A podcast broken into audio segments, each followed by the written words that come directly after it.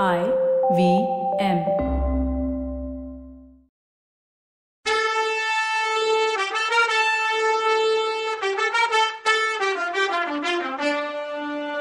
வணக்கங்க. நான் கவிதா பேசுறேன். வெல்கம் டு கதை பாட்காஸ்டின் பொன்னியின் செல்வன். இது எபிசோட் நம்பர் நூத்தி ரெண்டு. ஆதித்த கரிகாலரும் அவரோட அம்மா வழி தாத்தா திருக்கோவிலூர் மலையமானும் பேசுறத கேட்டுட்டு இருக்கோம்.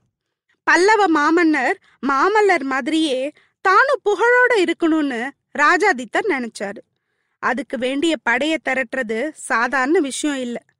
மாமல்லர் தன்னோட வாதாபி படையெடுப்புக்கு ஏழு வருஷம் பழைய திரட்டினாராம். ராஜாதித்தரும் நாலு வருஷம்னு மனசுல வச்சிருந்தார். அந்த வீரர்களுக்கு படைப்பயிற்சி கொடுக்க கெடிலம் ஆத்துக்கும் தென்பண்ணி ஆத்துக்கும் நடுவுல இடைநாடு தான் சரின்னு நினைச்சு இந்த இடத்த தேர்ந்தெடுத்தார். ஆதித்தா அந்த நாள்ல இந்த ரெண்டு நதிகளுக்கும் இடப்பட்ட அந்த ஏரியாவை நீ பார்த்துருக்கணும். அந்த சீனை வாழ்நாள்ல மறக்கவே முடியாது. திருநாவலூர்ல ராஜாதித்தர் முப்பதாயிரம் பேரோட வீரர்களோட வந்து தங்கியிருந்தார். பெண்ணையாற்றங்கரையில முடியூர்ல சேரநாட்டு சிற்றரசன் வெள்ளன் குமரன் இருபதாயிரம் வீரர்களோட முகாம் போட்டிருந்தான் உன் தாத்தா அரிஞ்சயன் என்னோட திருக்கோவலூர்ல இருந்தான். நானும் அறிஞ்சயனும் சேர்ந்து ஐம்பதாயிரம் பேரை திரட்டணும். இன்னும் கொடும்பாளூர் பெரிய வேளான் இன்னைக்கு சோழ நாட்டுக்கு சனியனா மாறி இருக்க பழுவேட்டரையன் கடம்பூர் சம்புவரையன் திருமுனைப்பாடி நாட்டு முனையதரையன் மழநாட்டு மழவரையன் குன்றத்தூர் கிழான் வைதும்பராயன் இவங்க எல்லாரும் அவங்கவுங்க படையோட இந்த ரெண்டு நதிக்கும் இடையில தங்கி இருந்தாங்க யானைப்படையும் குதிரைப்படையும் தெரிஞ்ச கைகோளப்படையும் இங்க முகாம் போட்டிருந்துச்சு. இப்படி தங்கி இருந்தவங்க தங்களுக்குள்ள அடிக்கடி போர் பயிற்சி பண்ணி பார்த்துட்டு இருந்தாங்க. யானையோட யானை மோதும் போது பூகம்பம் வந்த மாதிரி சத்தம் வரும். குதிரைப்பட அணிவகுத்து வந்ததை பார்த்தா கடல்ல பிரளயம் வந்துருச்சோன்னு தோணும். வீரர்கள் அம்பு விட்டு பழகும்போது அந்த அம்பெல்லாம் சேர்ந்து வானத்தையே மறைச்சிடும். எதிரி படையை தாக்குறதுக்கு நாவலோ நாவல்னு அவங்க கத்துக்கிட்டு கிளம்புறத பார்த்தா உலகத்தோட முடிவே நெருங்கிடுச்சோன்னு தோணும். இதெல்லாம் ஜனங்க கூட்டம் கூட்டமா நின்னு வேடிக்கை பார்ப்பாங்க. இந்த திருமுனைப்பாடி நாட்டுலயும் நடு நாட்டுலயும் இருக்க ஜனங்க ரொம்ப நல்லவங்க வீரம் உள்ளவங்க. இங்க படத்தரண்டு முகாம் போட்டு பயிற்சி எடுத்தது அவங்க விவசாயத்தை ரொம்ப பாதிச்சுது. ஆனா அது அவங்க அவ்வளோ ஈஸியா எடுத்துக்கிட்டாங்க. இந்த மக்களுக்கு ஏதாவது நன்றியா செய்யணும்னு நினைச்ச ராஜாதித்தர் அதை காட்டுறதுக்காக நிறைய ஏரிய இந்த ஏரியாவுல உருவாக்குனாரு. கொள்ளிடத்துல இருந்து புது ஆறு ஒன்று வெட்டி வீரநாராயணபுரத்து ஏரியில தண்ணி நிறையறதுக்கு ஏற்பாடு பண்ணாரு. ஆதித்தா அப்படி அவர் வீரான ஏரிய நிறைய வச்சதுல குளிர் காஞ்சவன் யாரு தெரியுமா? கடம்பூர் சம்புவரையன் அன்னைக்கு அவன் ராஜாதித்தருக்கு அடங்கி நின்ன நிலைமை என்ன? இன்னைக்கு அவன் கிட்ட இருக்க பணமும் வளமும் என்ன? இத கம்பேர் பண்ணி பார்த்தா உனக்கே அதிசயமா இருக்கும்னாரு.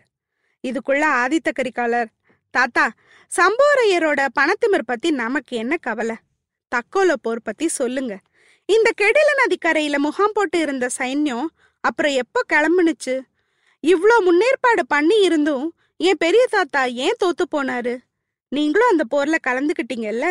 நேர்ல என்னென்ன பாத்தீங்கன்னு சொல்லுங்க தாத்தா. எனக்கு தெரிஞ்சுக்கணும்னு ஆசையா இருக்குன்னா. சொல்றேன் ஆதித்தா. நானும் அந்த போர்ல கலந்துக்கிட்டேன். ராஜாதித்தர் இங்க பல வகை படைகளையும் வச்சு பயிற்சி கொடுத்து வேற வேற தேசத்துக்கு போய் யுத்தம் பண்ணணும்னு இருந்தார். ஆனா என்ன காரணமோ தெரியல. அவரால நினைச்ச நேரத்துக்குள்ள அதை பண்ண முடியல. இலங்கையில திருப்பி போர் தொடங்கிடுச்சுன்னு செய்தி வந்தது. அத கண்டிப்பா ஜெயிச்சே ஆகணுங்கிற நிலைமை. தெற்கு பக்கத்திலேயே ஒரு பிரச்சனை கொடுக்கிற எதிரிய வச்சுக்கிட்டு இந்த படைய வட இந்திய போருக்கு தான் திரட்டணும். அதனால அங்கதான் போகணும்னு அவரால இருக்க முடியல. இத சக்கரவர்த்தி அப்போதைய சக்கரவர்த்தி பராந்தகரும் விரும்பல. ராஜாதித்தருக்கும் அப்பாவோட பேச்ச தட்ட முடியல. சரி தனக்கான ஒரு நேரம் வரும்னு அவர் காத்துக்கிட்டு இருந்தாரு. ஆனா அவரோட எதிரிங்க காத்துட்டு இருப்பாங்களா? இல்லையே. ரெட்டமண்டலத்து கன்னரதேவனும் அதே நேரம் சோழ நாட்டு மேல படையெடுக்கிறதுக்காக பெரிய படைய திரட்டிட்டு இருந்தான். கங்க நாட்டு மன்னன் பூதுகனும் அவனோட சேர்ந்துக்கிட்டான் வடகடலும் தென்கடலும் ஒன்னா சேர்ந்த மாதிரி மகா சமுத்திரமா அந்த படம் ரெண்டும் இருந்துச்சு. பிரளய காலத்துல ஏழு கடல் பொங்குனா எப்படி இருக்குமோ அப்படி இருந்துச்சு அந்த படையோட வரவு. அந்த படைய பார்த்தாலே பயம் வந்துச்சு. ஒற்றர்கள் அந்த பயத்தை முன்னாடியே ஓடி வந்து சொன்னாங்க. ஆனா அதுவும் நல்லதுக்கு தான்னு சொன்னாரு சக்கரவர்த்தி. எப்படி? நம்ம படைய ரொம்ப தூரம் பயணம் பண்ண வச்சு அப்புறம் டயர்டா எதிரிப்படை கூட மோத வைக்கிறத விட எதிரிப்படைய நம்ம நாட்டுக்கிட்ட வர வச்சு அவங்கள நாலு பக்கமும் மடக்கி துவம்சம் பண்றதுதான் நல்ல முறையான பொருள்னு சொன்னாரு சக்கரவர்த்தி. எதிரிப்பட வடவேங்கடம் அதாவது இப்போ இருக்க ஆந்திரா பார்டர் சென்னைக்கு பக்கத்துல வரும்போதுதான் அதை தெரிஞ்சுக்கிட்ட பின்னாடி படை புறப்படவே ஆர்டர் கொடுத்தாரு சக்கரவர்த்தி. பர்மிஷன் கிடைச்சதோ இல்லையோ ராஜாதித்தர் புயல் மாதிரி கிளம்பினாரு. மூணு லட்சம் காலாட்படை வீரர்கள் ஐம்பதாயிரம் குதிரைப்பட வீரர்கள் பத்தாயிரம் யானைகள் ரெண்டாயிரம் ரதங்கள் முன்னூத்தி இருபது தளபதிகள் முப்பத்தி ரெண்டு சிற்றரசர்கள் இவங்க எல்லாரும் சேர்ந்து அந்த படம் இருந்துச்சு. அத்தனை பேர்ல ஒருத்தனா போற பாக்கியம் எனக்கு கிடைச்சிச்சு. ஆனா உயிர் பழிச்சு வந்த துர்பாகியசாலியில நானும் ஒருத்தன். மூணு நாள் பயணத்துக்கு அப்புறம் காஞ்சிபுரத்துக்கு வட திசையில ரெண்டு காத தூரத்துல தக்கோலம்ங்கிற இடத்துல எதிரி படைய சந்திச்சோம். ஆதித்தா புராண கதைகள்ல தேவேந்திரனுக்கும் விருத்திராசுரனுக்கும் இடையில நடந்த சண்டைய பத்தி கேள்விப்பட்டிருக்கோம் இல்ல ராவண ராம யுத்தம் பத்தி கூட கேள்விப்பட்டிருக்கோம் இல்ல ஏன்? பாண்டவர் கௌரவ யுத்தம் பத்தி கூட கேள்விப்பட்டிருக்கோம்ல? ஆனா தக்கோல போற நேர்ல பார்த்தவங்க மத்த யுத்தம் எல்லாம் என்ன ஜுஜுபின்னு சொல்லுவாங்க. நம்ம படையை விட அவங்க படை ரெண்டு மடங்கு ஜாஸ்தி. அஞ்சு லட்சம் வீரர்களும் முப்பதாயிரம் போர் யானைகளும் அந்த சைன்யத்துல இருந்தது தெரிஞ்சது. ஆனா அதெல்லாம் உன் பெரிய தாத்தா ராஜாதித்தர் மாதிரி மகாவீரரை அசைச்சிருமா என்ன? உன் பெரிய தாத்தா மாதிரி வீரர் அந்த படையில ஒருத்தர் இல்லாததே பலவீனம் தானே? நம்ம பக்கம்தான் வீரலட்சுமியும் ஜெயலட்சுமியும் குடியிருந்தாங்களே. பத்து நாள் வரைக்கும் யுத்தம் நடந்துச்சு. ரெண்டு பக்கமும் இறந்து போனவங்களை கணக்கெடுக்கிறது முடியாத காரியமா இருந்துச்சு. போர்க்களத்துல யானையெல்லாம் மலை மாதிரி செத்து விழுந்து கிடந்துச்சு. ரெண்டு பக்கமும் சேதாரம் ஜாஸ்தி. எதிரிப்பட சீக்கிரமா பலவீனமா போயிடுச்சு. இதுக்கு காரணம் என்னன்னு அவங்க சீக்கிரமே கண்டுபிடிச்சிட்டாங்க. புலிக்கொடிய பறக்க விட்டுக்கிட்டு ராஜாதித்தர் யானையில போற இடமெல்லாம் ஜெயலட்சுமி அவர் கூடயே போறான்னு அவங்களுக்கு தெரிஞ்சிருச்சு. எங்கெங்க நம்ம படை வீரர்கள் சோர்ந்து போறாங்களோ அங்கெல்லாம் அவரோட யானை போச்சு.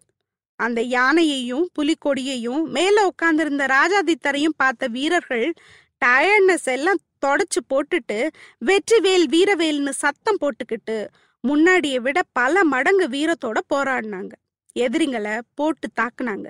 இத பார்த்துக்கிட்டே இருந்த எதிரிங்க ஒரு பயங்கரமான சதிய பிளான் பண்ணாங்க. அது நடந்து முடிஞ்சப்புறம்தான் சூழ்ச்சின்னே தெரிஞ்சது. அத நடத்தினது கங்க மன்னன் பூதுகன். திடீர்னு அவன் யானை மேல சமாதான கொடிய பறக்க விட்டுக்கிட்டு தலைக்கு மேல கைய தூக்கிக்கிட்டு சரணம் சரணோன்னு கத்திக்கிட்டே வந்தான். அந்த நேரத்துல ராஜாதித்தர் அவனுக்கு கிட்ட தான் இருந்தாரு. புலிக்கொடி பறந்த அவரோட யானையோட அம்பாரிய பார்த்துதான் அவர்னு அவனுக்கு தெரிஞ்சிருக்கணும். உன் பெரிய தாத்தா மகாவீரர். ஆனா சரணாகதின்னு வர்ற ஒருத்தனை பார்த்ததும் ஐயோ சரணடைகிறானே அப்படின்னு மனசு அழகிட்டார். அதனால போர்ல பயன்படுத்துற சங்கீத சங்க ஊதி பாடி கார்ட்ஸ விலகி வழிவிட சொன்னார். அவருக்கு அவன் வரும்போது ஒருவேளை ரெட்ட மண்டலத்து கண்ணர தேவனே சமாதானம் பண்ண சொல்லிட்டானா? இல்ல அவன்கிட்ட இருந்து பிரிஞ்சு பூதுகன் நம்மளோட சேர வர்றானோன்னு நினைச்சிட்டார். அது என்னன்னு தெரிஞ்சுக்கலான்னு பக்கத்துல வரவிட்டார் அவனை. யானைக்கு பக்கத்துல வர அலோ பண்ணாரு. அவன் என்ன பண்ணா? யானை பக்கத்துல வர்ற வரைக்கும் கும்பிட்டுக்கிட்டே வந்தான். என்ன செய்தின்னு கேட்டாரு.